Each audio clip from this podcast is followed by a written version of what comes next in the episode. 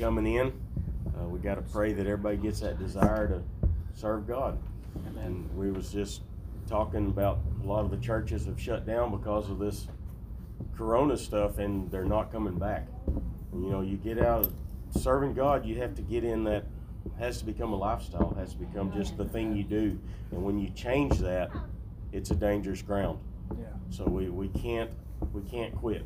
You know, we can't quit. But we got to be safe. We got to remain safe. We got to try to protect each other from this world that's out there, this craziness in this world. But we can't quit serving God.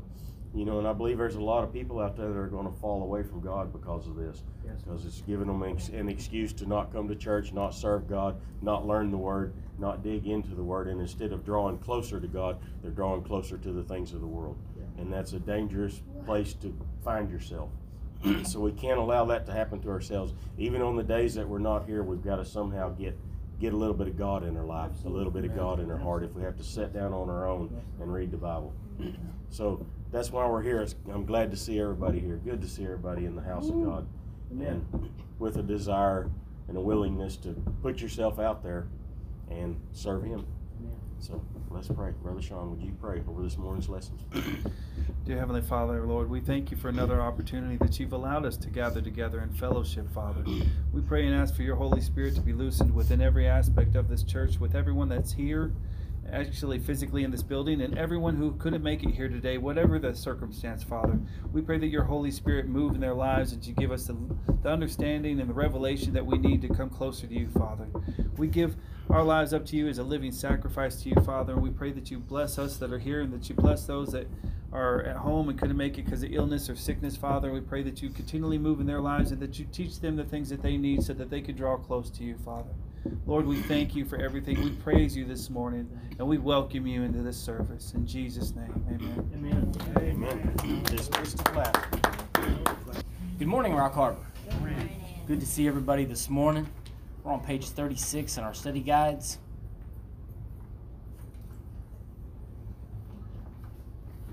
We've been we've been kind of brushing through. It's been going real quick through the Old Testament. Now we're in the uh, the New Testament.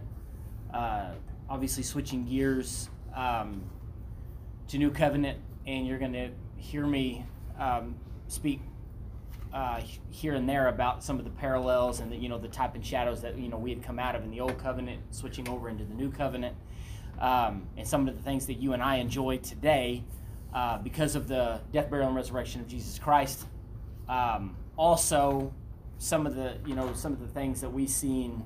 Well, there's a lot of argument you know about the Old Testament and you know whether you should do this or whether you should do that, and um, some of it being uh, from the old uh, Judaism, where the origin of Christianity come from, and um, some of it, you know, obviously being just legalistic things. And so we get into that the this this morning, and uh, you know, the, the legalistic side of of church is always something I've always been interested in because it, it goes all the way back to the Pharisees and the things that they did, and um, and, and legalism doesn't always have you know this written set of laws in front of it legalism a lot of times is an attitude it's a frame of mind that people have towards church towards the gospel you can have a legalistic frame of mind um, and be stuck in a particular place within yourself um, and not be able to get out of it because we're so staunch at times about holding our position uh, on certain subjects in certain areas in our life. So we're gonna we'll talk about that as we go. But I think that's a good thing to get into. So we're talking about the Messiah coming. Central truth is that uh, God sent His Son Jesus Christ to save us from sin. Let's get started. This is the first lesson of a six lesson unit providing an overview of the New Testament. In this unit, we will observe the fulfillment of the prophecy of God's promised Messiah and learn more about his ongoing plan for the final redemption of all who believe in him. Le- this lesson focuses on the centerpiece of God's plan, the coming of the Messiah to give his life for fallen humanity, then to rise again, providing hope for eternal life. So we all know that if you're a Christian, that's what we have put our faith in. Mm-hmm. I'm gonna put it that way. That's what we put our faith in is the death, burial, and resurrection of Jesus Christ. That is that's the centerpiece, like I said, it's the centerpiece of what we believe. And that's why we know that if anything else comes along that is away from the death, burial, and resurrection of Jesus Christ and our faith in that, then that is incorrect. It's wrong. And that's the thing that you have to watch out for today as, as believers is you come back to that centerpiece. Now, what I'm seeing today is very tricky because you see a lot of faiths and, and people are saying a lot of things about the death, burial, and resurrection of Jesus Christ, and then they've twisted some things. And you got to be real careful about what you allow yourself to listen to as far as being taught. Because when we're coming at, you know, if you just say, well, I heard this guy, listen to this guy, I really like him, and I've heard him talk about the resurrection, you know, I've heard him talk about uh, Christ, I think it does us good to, to make sure that their belief is centered in the death and the burial and the resurrection of Jesus Christ, and then what that means to Christians today. There is a lot of stuff out there that, oh my goodness, it's left field and right field and all in between. So at the end of the day, the Bible says that you have to work out your own salvation with fear and trembling. Meaning you're going to have to make a decision yourself. You got to do your own homework. My goodness, I tell you, I said this Wednesday night. We have this massive flow of information today. Massive. I also see this massive flow of information even in Christianity today. Massive flow. Everybody is standing up and they say, I'm a prophet. You need to listen to me. I got this. You need to listen to me. I've got the I'm I'm on the inside with God. You need to listen to me. And then there's all these people and they put all their opinions out there. They're like, "Well, I think it's this and I think it's that." And you would think that that would be beneficial. But it's not. It actually I mean, you tell me if I'm wrong. You tell me if you don't feel the same thing. You listen to this and you're like, "Well, that guy said this." But this guy says it this way. I'm a little confused. And then we automatically we're like, well, hold on a second. So first, you know, as Christians, we know it's like, well, confusion comes from the devil. So we know that he's the author of confusion. So a lot of times what Christians do is instead of actually researching it ourselves, and say, you know what, let me read the word, let me look at the Greek and the Hebrew, and let me figure this out myself. What we do is we just take a step back. I don't want to be a part of that. I'm not going to listen to anybody. So it's, that's not always the correct response.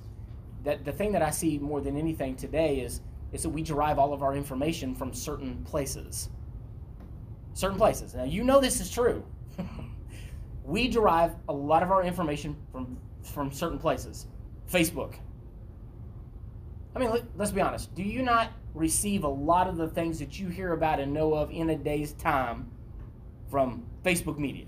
Something somebody posted, something somebody said, something okay so this person said this and this person said this and then that person tells that person and it's just like whew, it's like wildfire. Maybe you don't do that and i hope you know i don't even put facebook on my phone because of the effect that it has on me. Because I, I always tell my wife my first emotion is always anger. And i have to i have to i have to contain that and keep that contained. So i can't read a bunch of information that i don't agree with because it makes me upset. And so you think you think your life, you say, "Well, I have this under control. You know, I'm disciplined. I don't, I don't fall into those kind of things." That's great, but there's a lot of people that don't. There's a lot of people. That's their media site. That's their news site. That's their Bible. That's where they get the gospel. That's where they get the the encouraging words. Everything comes from this one media source. And I'm not knocking Facebook per se. I'm talking about overall. Think about the time invested. Think about the information that flows through that, and think about the accuracy of it, and then think about how that affects people how that affects us. And so, uh, increase of knowledge. So what the Bible said is that there'll be a vast increase in knowledge in the last days. I think that's exactly what it's talking about. Now, that's my opinion. I think the vast increase in knowledge comes from media. It comes from everybody having full access to whatever they want to get their hands on at any time they want to get it. Think about it. You can do that today.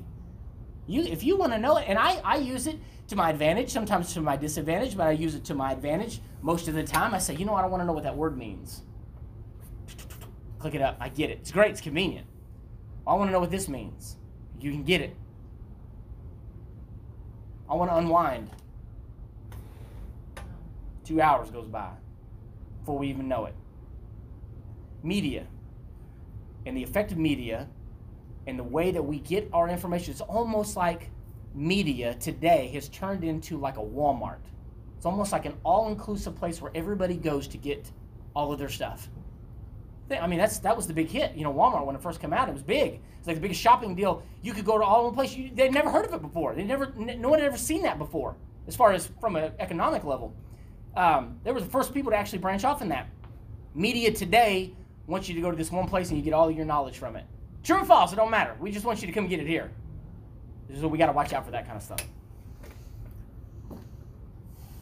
You know, growing growing up, what what consists of uh, the news on TV. Even then, you think 25 or 30 years ago that most of what you were getting was, say, 75, 80 Oh, sure, sure, okay, yeah. Today, you might as well be listening to the devil. yeah. It, it's Yeah. absolutely. I mean, they they take it and run with it and run it into the ground, and Spin it's it, it's twist it. more of a, it's more of like Facebook than it is the news. They have their own agenda. It's the Yeah. yeah. I mean, it, it's to feed the masses. Uh, maybe makes you think, and, and I know this may not be right for this scenario, but Pink Floyd, The Wall, that cartoon where they're this we Yeah. don't need no education.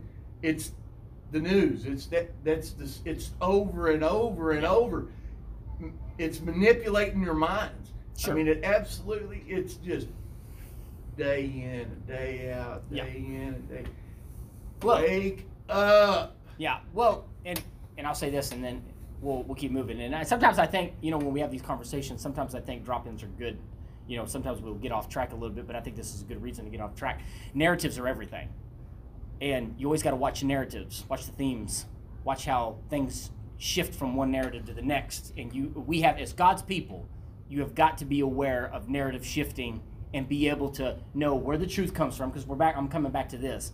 We're coming back to uh, talking about the Messiah. We know this as being the absolute truth. We don't accept anything else but the truth. And so I think that that's something that we always, as God's people, we always need to want to ask that question what is the truth? I want to find the truth, show me the truth, and that's what I'm going to go with. Amen. Well, and if, if we ever get away from that, and that's our narrative, it's truth, because that's what sets us free. That's what keeps us free is the absolute truth. And that's the that's the rule of thumb all through society. Truth brings brings freedom, and, and, and lies and deceit always bring bondage. Well, brother, you, you hit all around that, but you know, we have to know the word. Yeah. If we don't know the word, we better find out about the word. Good point. Yep, very It good. don't matter how much you think of a person, Yeah, you know, how good you think they are, or how much they know about the Bible. that's right. You better know it for yourself. You better know it for yourself. That's a good you point. can be led astray. Yes, that's good, Jim. Okay, good conversation, guys. I think these come up for, for reasons, so let's keep moving. All right. Um, God's plan and his timing are perfect. When the set time had fully come, God moved forward with his plan of redemption. Now, I want to stop right there for just a minute. It said God's plan and his timing are perfect. Do, do, we, do you agree with God's ability to, to time everything exactly the way he wants it? He's really good at that. The, the thing about timing, and I want to I want to talk about this for just a minute, and and it's the way, it's often the way we see it as His children, and then in servitude to Him, and it's often the thing that sets us back. We have a tendency to look at timing, God's timing, to be good or bad, based on how long we have to wait or how short we have to wait a lot of times that's how we view God's timing, whether it worked or whether it didn't work, was how long we had to wait. And it's funny because it's like, you know, God exists out of time. And so it's funny that we put so much emphasis on the wait. And it's and it's like if God doesn't meet me at this point, then God must have missed it. I didn't pray enough, or what, whatever the, the situation. And it's funny that we we done down and water down God's ability to do things to having to wait too long. He must have missed it if I had to wait too long. That's absolutely not even close to the truth. I mean, we're way off base once we start getting to the point where we're thinking, well, I prayed and I needed it by this time, and so he must not have heard me. And so think about this. Think about how uh, often we feel or perceive victory. Okay? How often we perceive and feel victory in a situation. It's often based on are things going the way that I perceive them to be, and if are they going according to the time frame and to plan. Often, I find myself in you, you think desperation prayer. You guys know what that looks like. Desperation prayer. Because God hadn't showed up. Timing. Timing. You're taking too long. I've been defeated because you took too long. Think about it. A lot of a lot of prayer time and, and, and victories and defeats based on time frame. But God's timing is directly connected to his perfect plan. That's the first one. It's directly connected to his perfect plan and his glory in the situation. So, if he give it to you at your time frame, he might not get the glory. And if you've ever you've ever seen God work, you know he works this way. He makes sure that at some point you felt out of control. Because if he didn't, then you would think that you did it. So he has to do that. And, and I'm talking from a very theological standpoint. When I look at this from an outside source, I'm thinking, wow, so amazing the way that he does that. And it's it's not predictable. You don't know when he's going to do it, but he makes sure that you know he's in control. And so the way that he does that is by allowing you to, at some point to feel completely out of control. He has to do it. Mm-hmm. Otherwise, you'll think that you had something to do with it. I mean, I have, in my my ridiculous brain, I have depicted, and I'm like, okay, I can see what you're doing.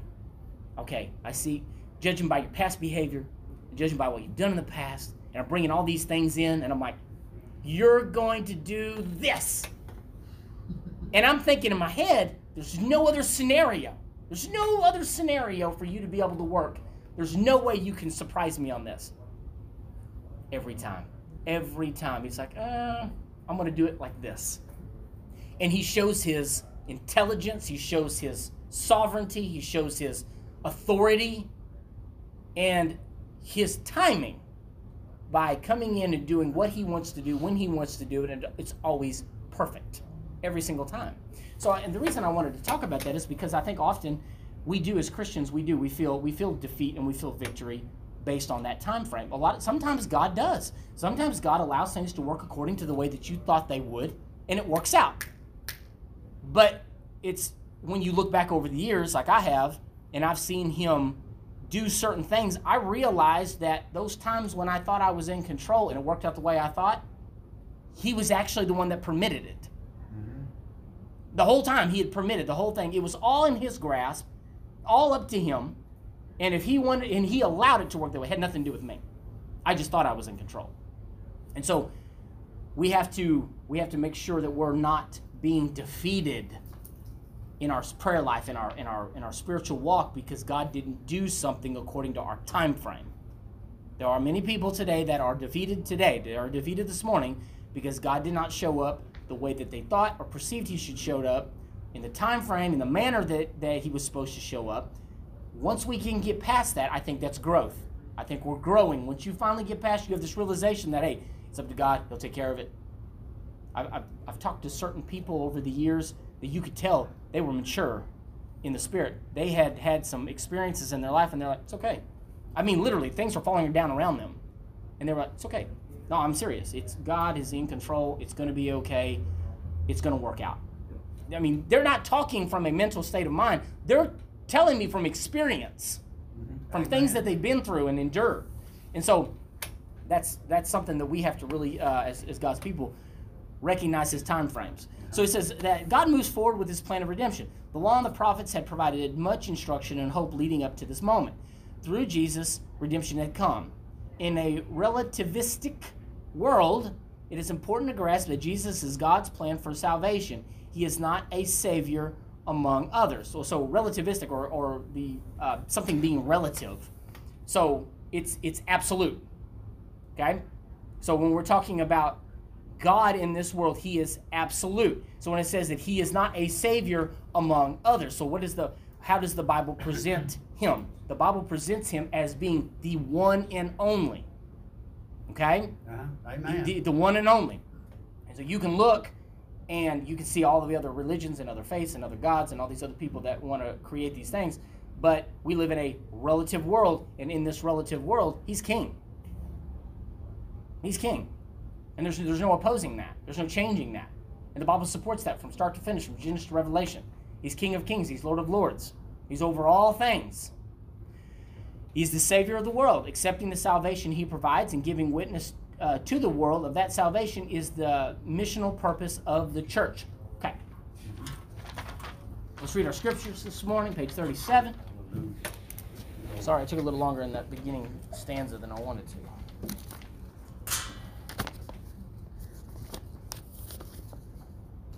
Haley, do you mind reading? Yes. Can I read either one? You can read either one. Okay, I'm gonna read King James. Go right ahead. Matthew one twenty one, and she shall bring forth a son, and thou shalt call him his name Jesus, for he shall save his people from their sins. And he said unto them, How it how is it that ye sought me? Wist ye not that I must be about my father's business? And he went down with them and came to Nazareth and was subject unto them, but his mother kept all these sayings in her heart. And Jesus increased in wisdom and stature and in favor with God and man. The Spirit of the Lord is upon me, because he hath anointed me to preach the gospel to the poor. He hath sent me to heal the brokenhearted, to preach deliverance to the captives, and recovering of sight to the blind, to set at liberty them that are bruised, to preach the acceptable year of the Lord. And he began to say unto them, This day is the scripture fulfilled in your ears. Whether it is easier to say, Thy sins be forgiven thee, or to say, Rise up and walk. But that ye may know that the Son of Man hath power upon the earth to forgive sins, he said unto the sick of the palsy, I say unto thee, Arise and take up thy couch, and go un- into thine house. And immediately he rose up before them, and took up that whereon he lay, and departed to his own house, glorifying God. And he, bearing his cross, went forth into a place called the place of a skull, which is in the Hebrew Golgotha, where they crucified him, and two others with him, and on either side one, and Jesus in the midst. The first day of the week cometh Mary Magdalene early, when it was yet dark, unto the s- sepulchre? Sepulchre. sepulchre, and seeth the stone taken away from the sepulchre.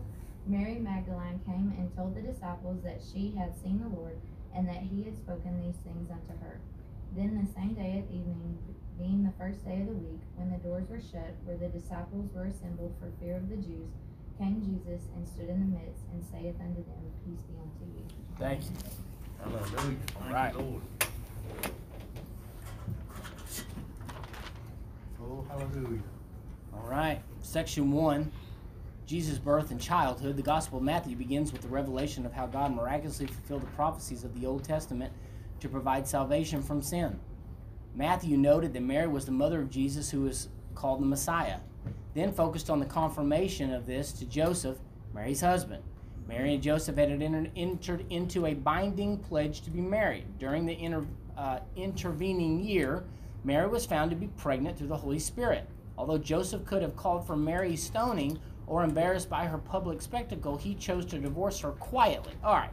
So just quickly, and, and I know that we're got, we have, we've been having to kind of buzz through these things, so we don't have a lot of time to spend on them. Just talking about a bit of the the, the subject material that they're they're speaking of here. So we're talking about Joseph and Mary, and we're talking about the her uh, being pregnant with Jesus.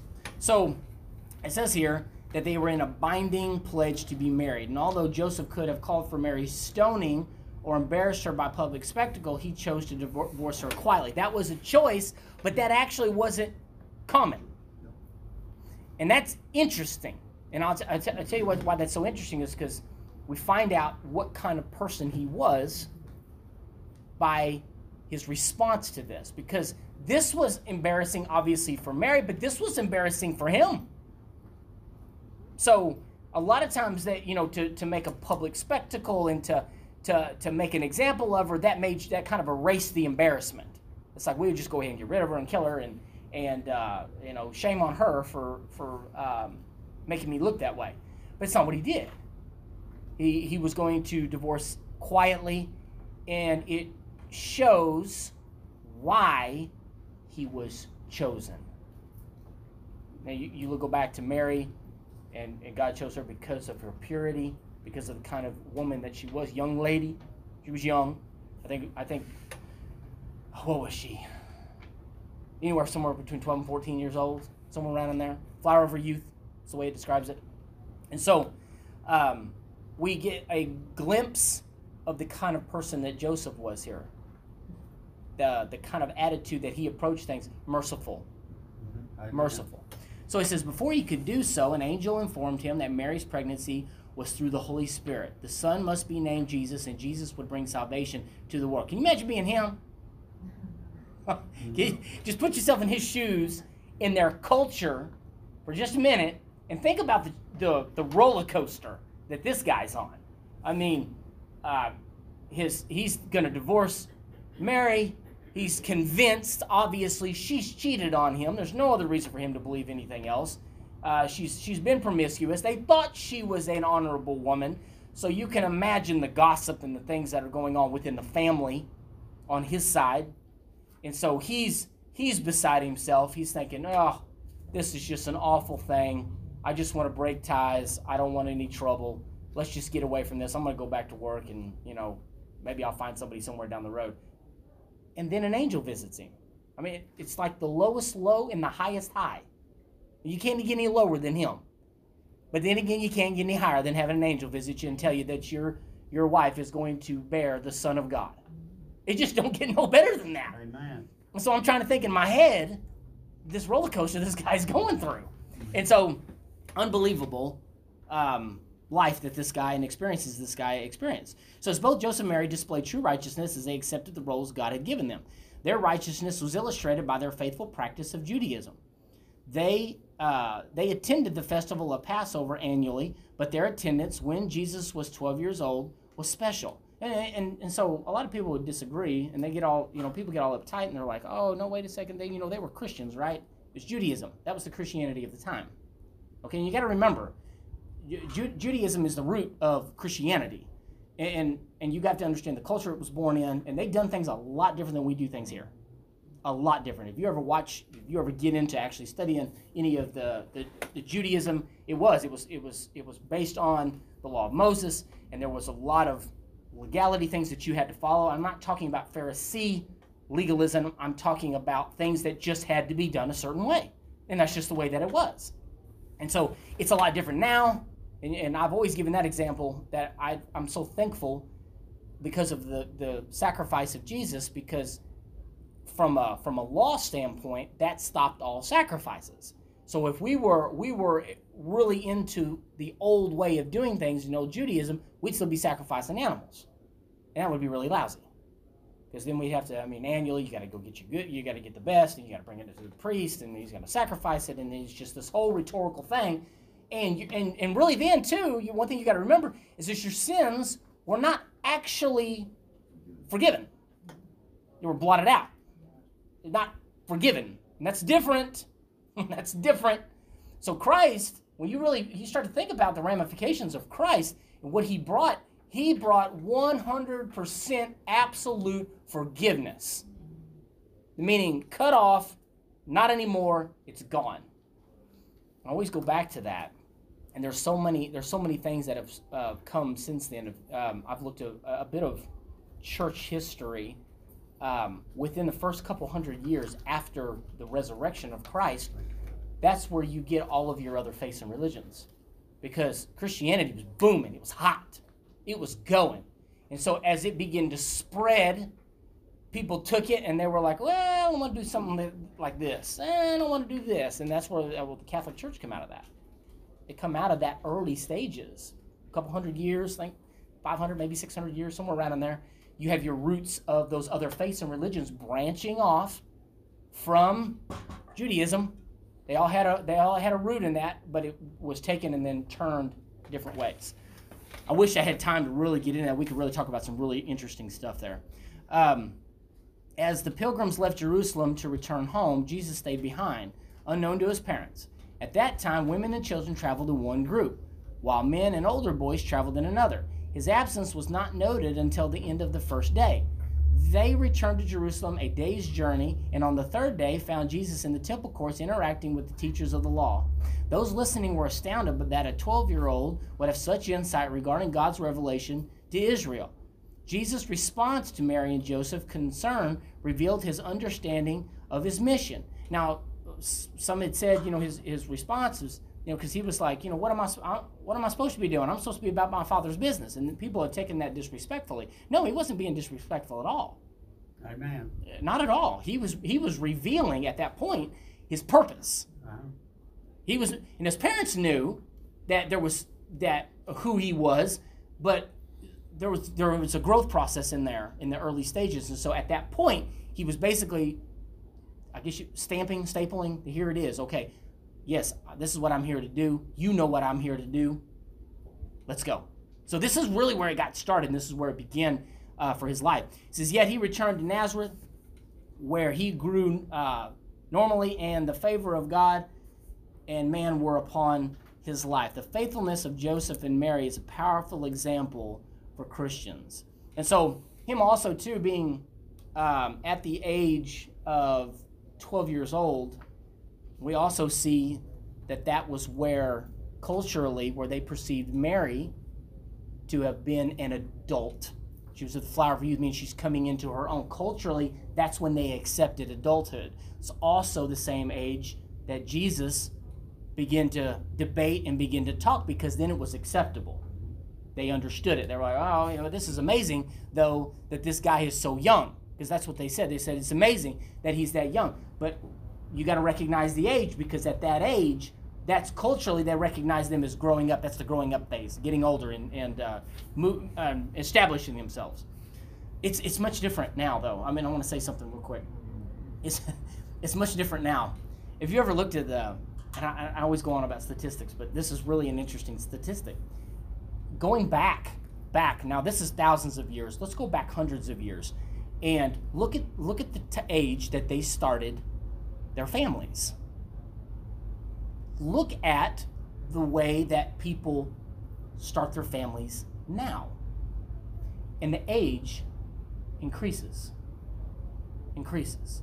And I'm talking. I'm not talking about responsible people. I'm not Yeah. talking about people with a game plan. Uh-huh. I'm talking about what's interesting is is that they they they they keep doing they, they stay they're they're 18 20 22 24 26 and they they're, they're still doing the same thing here they were starting their families at 14 15 and they were kicking them out in the late 1800s when they had farms the, the kids would go off and start farms at 14 15 years of age think about that Think about the responsibility that's on their shoulders. And that was common, that was normal.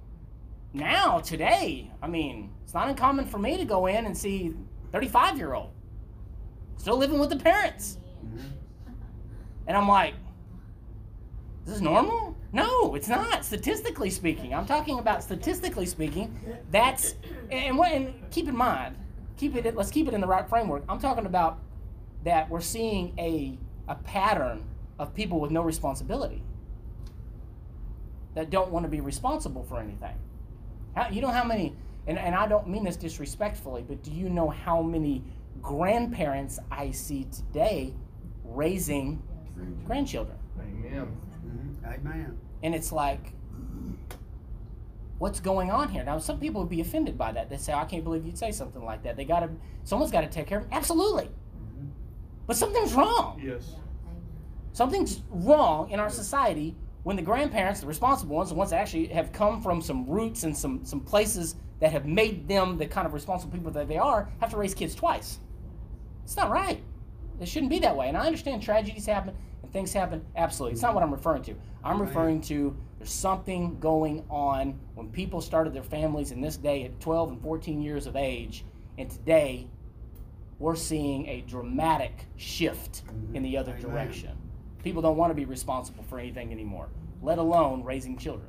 But I'll try to hurry this up. Yeah, go ahead. I'm sorry. And, and this first part here, it's got a question there, so what are some of the events that projects, uh, that you have planned in your, uh, or, or have planned in your life?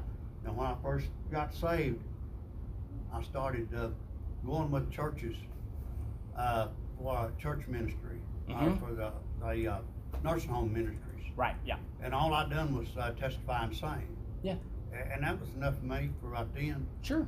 But uh, later on, God changed it, Mm-hmm. you know, and it was uh, it was a little different.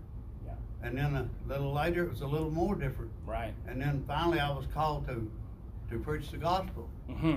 and uh, and I didn't know where God was leading me, but I knew that I didn't know enough about the Bible so I learn. Right. Yeah. And I- Absolutely. And I, stayed in it for a long time, and I'm still in it, still learning. But uh, yeah. uh, always. praise God, it, it uh, I didn't plan all this, but it just worked out. Yeah. God And, always uh, knows what He's doing. And uh, I never thought that I'd even be in front of people, you know, preaching the word or even talking. Me neither. But uh, uh, it worked out, and uh, God blessed. And it, and it's got a question down here. Uh, uh, what are some of the events you project in your life planned or have planned in your life? You you might start it out with a little plan, and it may grow and grow and Yeah. grow until your ministry is is really uh, preaching the word of God, and and uh, and you have to know the word to preach it. You do. You better know the word. You better to preach know it. Thank you, Because If you preach it wrong, then you're, you're. You're held accountable, man. And, uh, uh, I don't know, it all worked out. And, uh, I didn't ever think that I'd even be in a, in a, uh, organization. Well, I mean, and you think about it, Jim. I mean, you've got uh, a history of, of that. You talk about when you first got saved. You got a history of that, you know, and that's that in itself, Jim, is a testimony to, uh, to encourage people. You know, you put together quite a resume Yeah. of, of things that God has taken you through, brought you through, and that you've accomplished in ministry. Other people can't say they've done. And I think that's that's awesome, man. I appreciate I that. wanna Go away from what, what you started out with, with the. No, go ahead. Go ahead. Kids and raising of the kids. Yeah. I basically, uh, me and my brother were somewhat raised by sisters and, Mhm. uh, foster families and grandparents and, uh, there's something to say about that. Now, I do say in the, in the seventies and the eighties, something changed. Because those, the people that are adults now, they're reeking that from which they're the adult and now they're raising their grandkids. Yeah. And, Yeah. and it, and it, it wasn't like, that. unfortunately, situation was totally different, I believe, in, in what was my situation. Mhm. But today, those people's not in prison and stuff. Those people are just lazy, disrespectful, not And, and that's what I'm referring to. Yeah. not that's it. not not no no respect, no for theirself, more or less, a child that they brought into the world.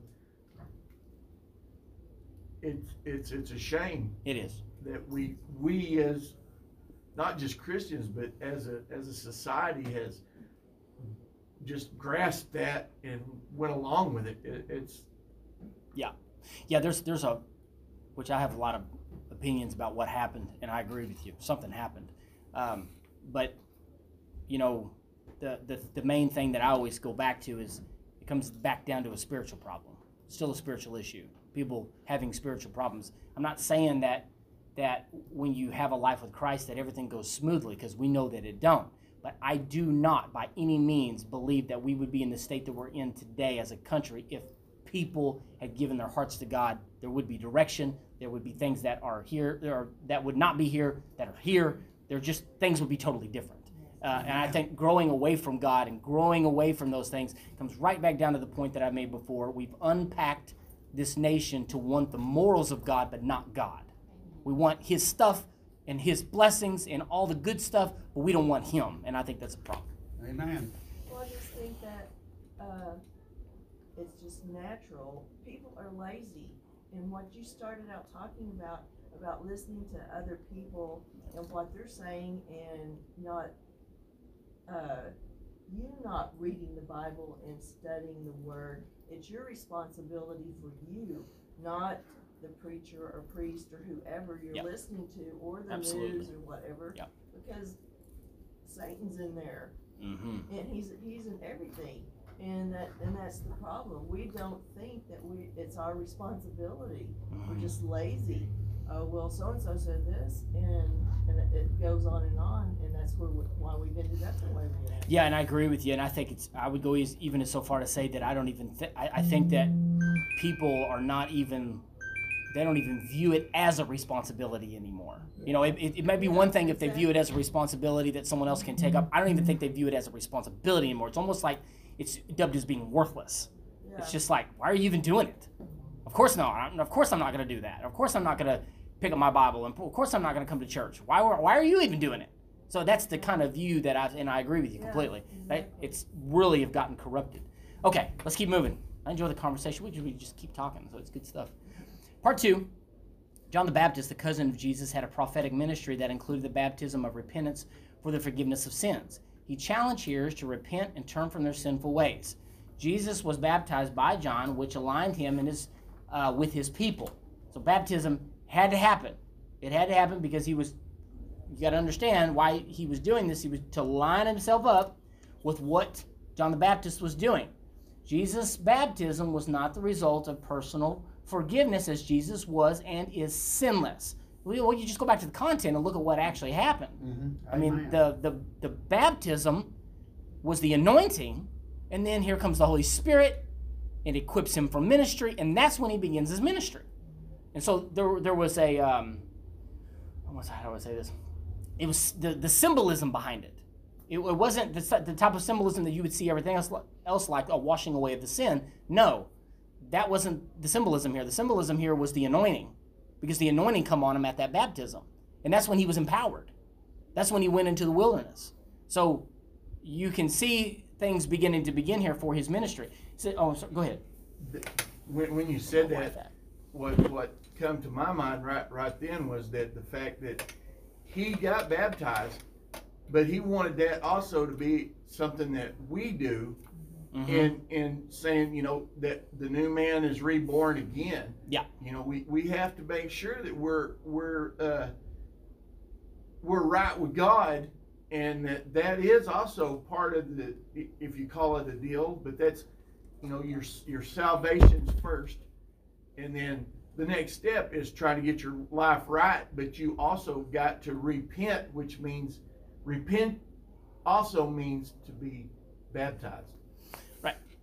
I don't think we need to not have that as a, uh, not a, I don't call it a tool or what you want to, but Mhm. it is part of Christianity. Yeah, absolutely. Yeah, it's it, and, and and let's clarify that too. It's definitely a symbolism and an act that I believe must remain. I don't believe it is in connection with your salvation. Let me make sure I separate Yes. that because I've been in, I've had that conversation before. People said, "Well, you're not saved until you get baptized." I disagree with that. Totally disagree with that. Amen. I, I don't believe that's correct. Uh, the salvation is by Jesus in, the, in His death, burial, and resurrection. Me accepting Amen. Him. I believe that That's free. It's free. Across the board. Baptism is an act of it. Yes, exactly. That's, That's amen. The, that's the next obvious step. I want to be baptized as a symbol, an open display for uh, for what I have, what has happened in my heart. Amen. That's what I want to do. So absolutely, I think that's great. Good, good Well, if you, piece if there. you, uh, if you could be saved by water baptism and Jesus have died on the yeah. cross. yeah. What would be the use? Exactly. Yeah. When it comes back down to Jim, it comes down to works. Because Yeah. if if we think that we can do a particular thing, Act. an act, then it's then we're we're we're uh, taking the power away from the resurrection. Can I go back to, if you're the. Yeah, go ahead. No, it's fine. second. It says here, how should uh, we react when God works in ways we do not understand? Yeah. And I, I wrote down here, pray for understanding. Mhm. We got to stand up on God's word, and we Yeah. have to pray that God will give us understanding and knowledge and wisdom to work out this. Mm-hmm. And I think that God gave uh, them the wisdom that they needed, Yes, both of I them, believe so. to work this out. Yeah. Yeah, very good. Good. Okay.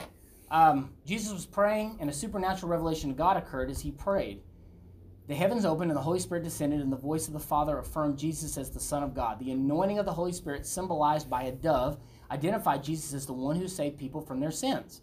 Thus, the three persons of the Godhead, the Trinity, are cl- clearly seen. If I'm not mistaken, this is one of the only places, other than in the, other than in Genesis, when he says, "Let us make man, us make man in our image." We understand that that is there- that's the Godhead, that's the Trinity speaking there. In this particular instance, we also see the Trinity. We see God the Father. This is my Son, in whom I'm well pleased. We have the Son here on earth, and then we have the Holy Spirit descending upon Jesus. It's one of the most beautiful scenes to see the Godhead. Now, and this is where we get because people always argue about the Trinity. You know, it's three but one, but then there's you got some that are on this side of the oneness, and then you got this side that are on the the, the, the three. This is distinct. Three individuals.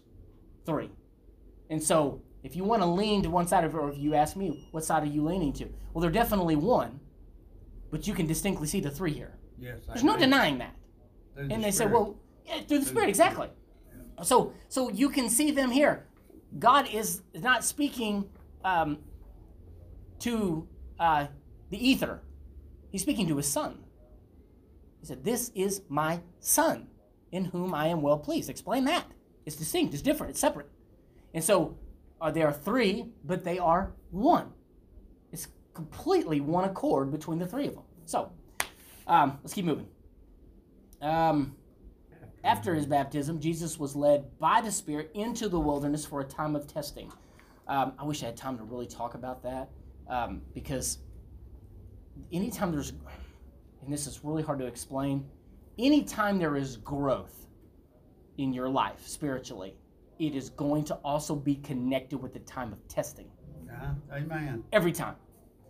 I don't believe by looking at the Bible and looking at the flow of things that happen throughout God's Word that there is an argument that we can grow without being in testing. I don't think it's possible. I don't think that you're floating. And I, now, now let me say, let me say this. It's it's one thing to pick up God's word. The- The word the word of God says, "Faith cometh by hearing, and hearing by the word of God." I pick up the word, I read it, I garner faith. Right? Mm-hmm. I learn things. I learn things. There were things that I learned on a from the from the word of God, and then when I actually went through something, then I got it. I was like, okay, then I, that makes perfect sense now because I really understand it. I mean, there were things God would revelate to me, and I, and and it was great. But then you go through things, and they change you, and they change your perspective, and and they they change the way you believe, and they change they mold you and make you. And so, when we're talking about a time of testing, God will allow things to happen to you so you can grow. Yes. It's got to happen. And, and, and so I don't think that we can expect to float around and everything is just great. And if, especially if we're looking at Jesus as our theme, if we're going to look at Jesus as the, as the theme and as the, as the front runner for how is life going to be, look what happened to him. Look what he had to go through. Look at some of the great men of God had to go through. And then how can I explain away that it would be any different for me? If you want more of God, he he's ready to give it to you, but it also comes with a price. We have to be careful of the questions we ask God. He'll answer them. yeah, well, I, yeah, answer, I asked a question one time, God, how does, how does somebody like this that I, I was looking upon and knew for a long time, how could uh, they get up to preaching the word and then fall? yeah, And uh, God, oh, I wish I'd never asked that question. right. I found out how you could do it. Yeah. And, and God, it wasn't easy, yeah, absolutely. but uh, That's good. Uh, you got to be careful what you ask God, You because do. he, he will let you know it. He will. If you asked him, he's gonna answer. He's going to answer you. All right.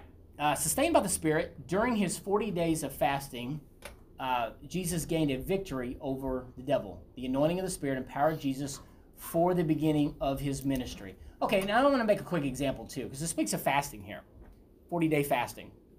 And so there's a lot of attention that this gets um, especially when when Jesus, when the disciples couldn't cast out uh, a particular demon, and it says, "This cometh out only by prayer and fasting." And so there's been a lot of debate. People have this idea that sometimes fasting is required to do certain spiritual things. Let me let me clear this up real quick. I want to make sure that we understand this because there's you could go to one side or another because there's a real fine line here. If you could fast, and I've heard this before. I've heard people say, "Well, you know, we we fasted for our revival." Okay, but fasting is for you, and it's between you and God. I've seen a lot of scenarios over the years where people fast to force the hand of God, almost like it's like a uh, like a formulation, like we're close to God, but if we really want to see things happen, we fast. It's not true, because if that was the case, then everybody would do it to force God's hand and see great things happen. It's like if you want to see miracles, just fast for seven days. It's not the way it works. And when it comes to the authority of Christ, Christ's name doesn't need any help in the spirit realm as far as authority goes. It, it doesn't need it. So you think, well, you know, I need a couple. I need Jesus' name, and then I need to bring in this little thing over here, and then I need to bring this little thing over here, and then it equals like a super spirit power. No. Jesus' name stands alone as the ultimate authority in the spirit realm.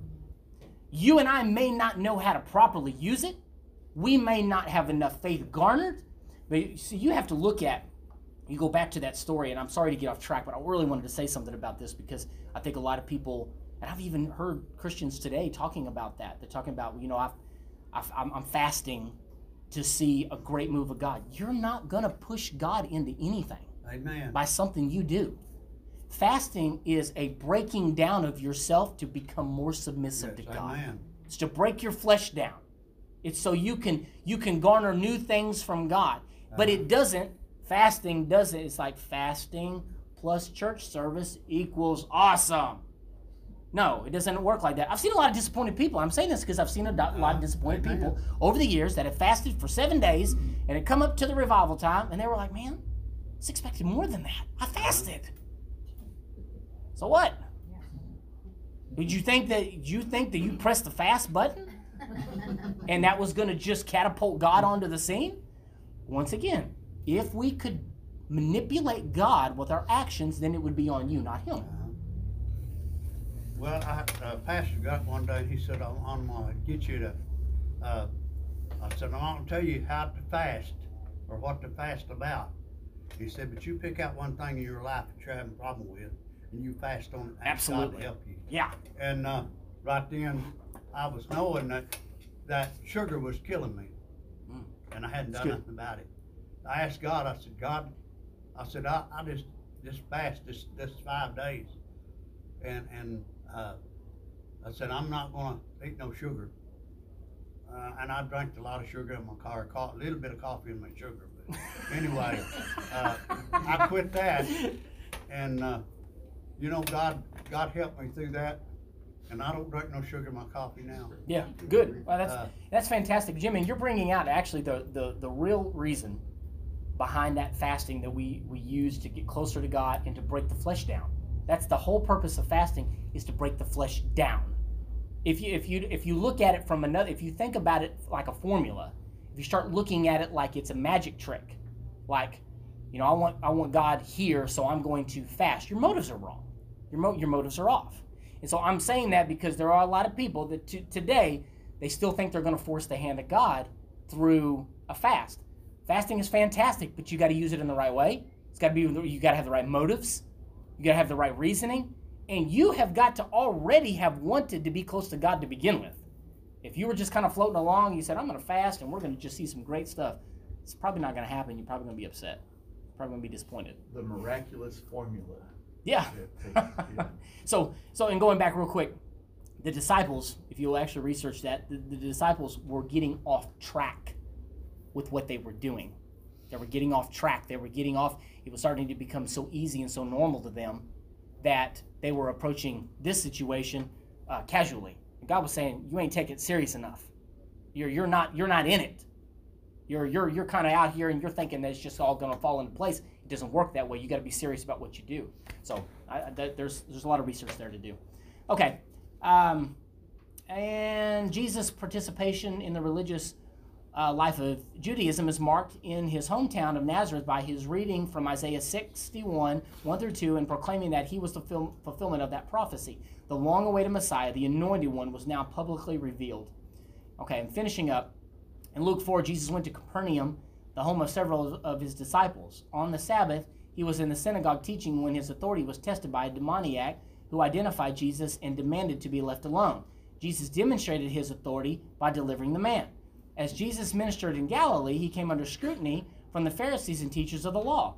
The Pharisees, responsible for preserving Judaism after the destruction of the temple, had become increasingly legalistic.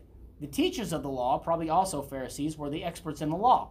A paralyzed man's friends had faith in the authority of Jesus to heal, and they demonstrated that faith by lowering him to Jesus through the roof. He declared the man forgiven, then commanded him to stand, take up his mat, and go home. The claim to forgive sins, something easily verbalized, was confirmed by healing, something obviously miraculous. What authority Jesus displayed? Absolutely. But let me say something here about the way that Jesus healed, but there's something else going on here because a lot of times when people would come in with a physical ailment, he didn't say, Your sin's forgiven. He just healed them. You think the lesson kind of kind of the way that it says it, I don't want to leave you with this idea that forgiveness has to come first. It's not true. It wasn't the theme. Forgiveness does not have to come first before you get a miraculous healing. There have been people miraculously healed and then they got saved. Uh-huh, amen. Jesus did this often. And so, what this says, though, is that when he said his sins be forgiven, it's that this man, this indicates that this man also knew he had need of something else. Jesus perceived it, he knew it. Uh-huh. Jesus was all about always saying things that he knew what was going on inside of them. He knew this man was just not here for healing, he was here for something else. Uh-huh. And so that's powerful. That's powerful. But I don't want you to go away and you look at this and you think, okay, I got it. Once again, going back to formula. And going back to a formula, people kind of caught up in these formulas. Got to be saved first, then you get the healing, and then you get this. I've, I've heard this actually taught where family members have told other family members, if you get saved, you can get your healing. I'm like, you're surely not going to get them into church now. because now you're going to be now you want to be now you want to be saved for the wrong reason right so if it was if it was formulistic like that you could see everybody would be coming to christ for the wrong reasons they'd be saying i want to get saved so i can get healed of this or delivered of this it's, it's a personal one-on-one relationship between you and him you, you hear me say this often it's about you and him personal relationship and if we get outside of that and we start thinking formulistically and we start thinking that this plus this equals this it doesn't it doesn't. God is God is a living God. He's alive. So he doesn't need formulas. It's just you and him. So you come to him and you need a healing, he'll heal you. He'll deliver you. Whatever what, whatever you need, he's he's there to to provide that. Um, so but there was something much more going on in this uh, particular circumstance than just needing a healing. Okay, so I've run out of time. I've run, I went over time. I'm sorry, I apologize. We need to shut this uh, down. Um, and um, God bless you guys. Good time. Hallelujah. Thank you, Jesus.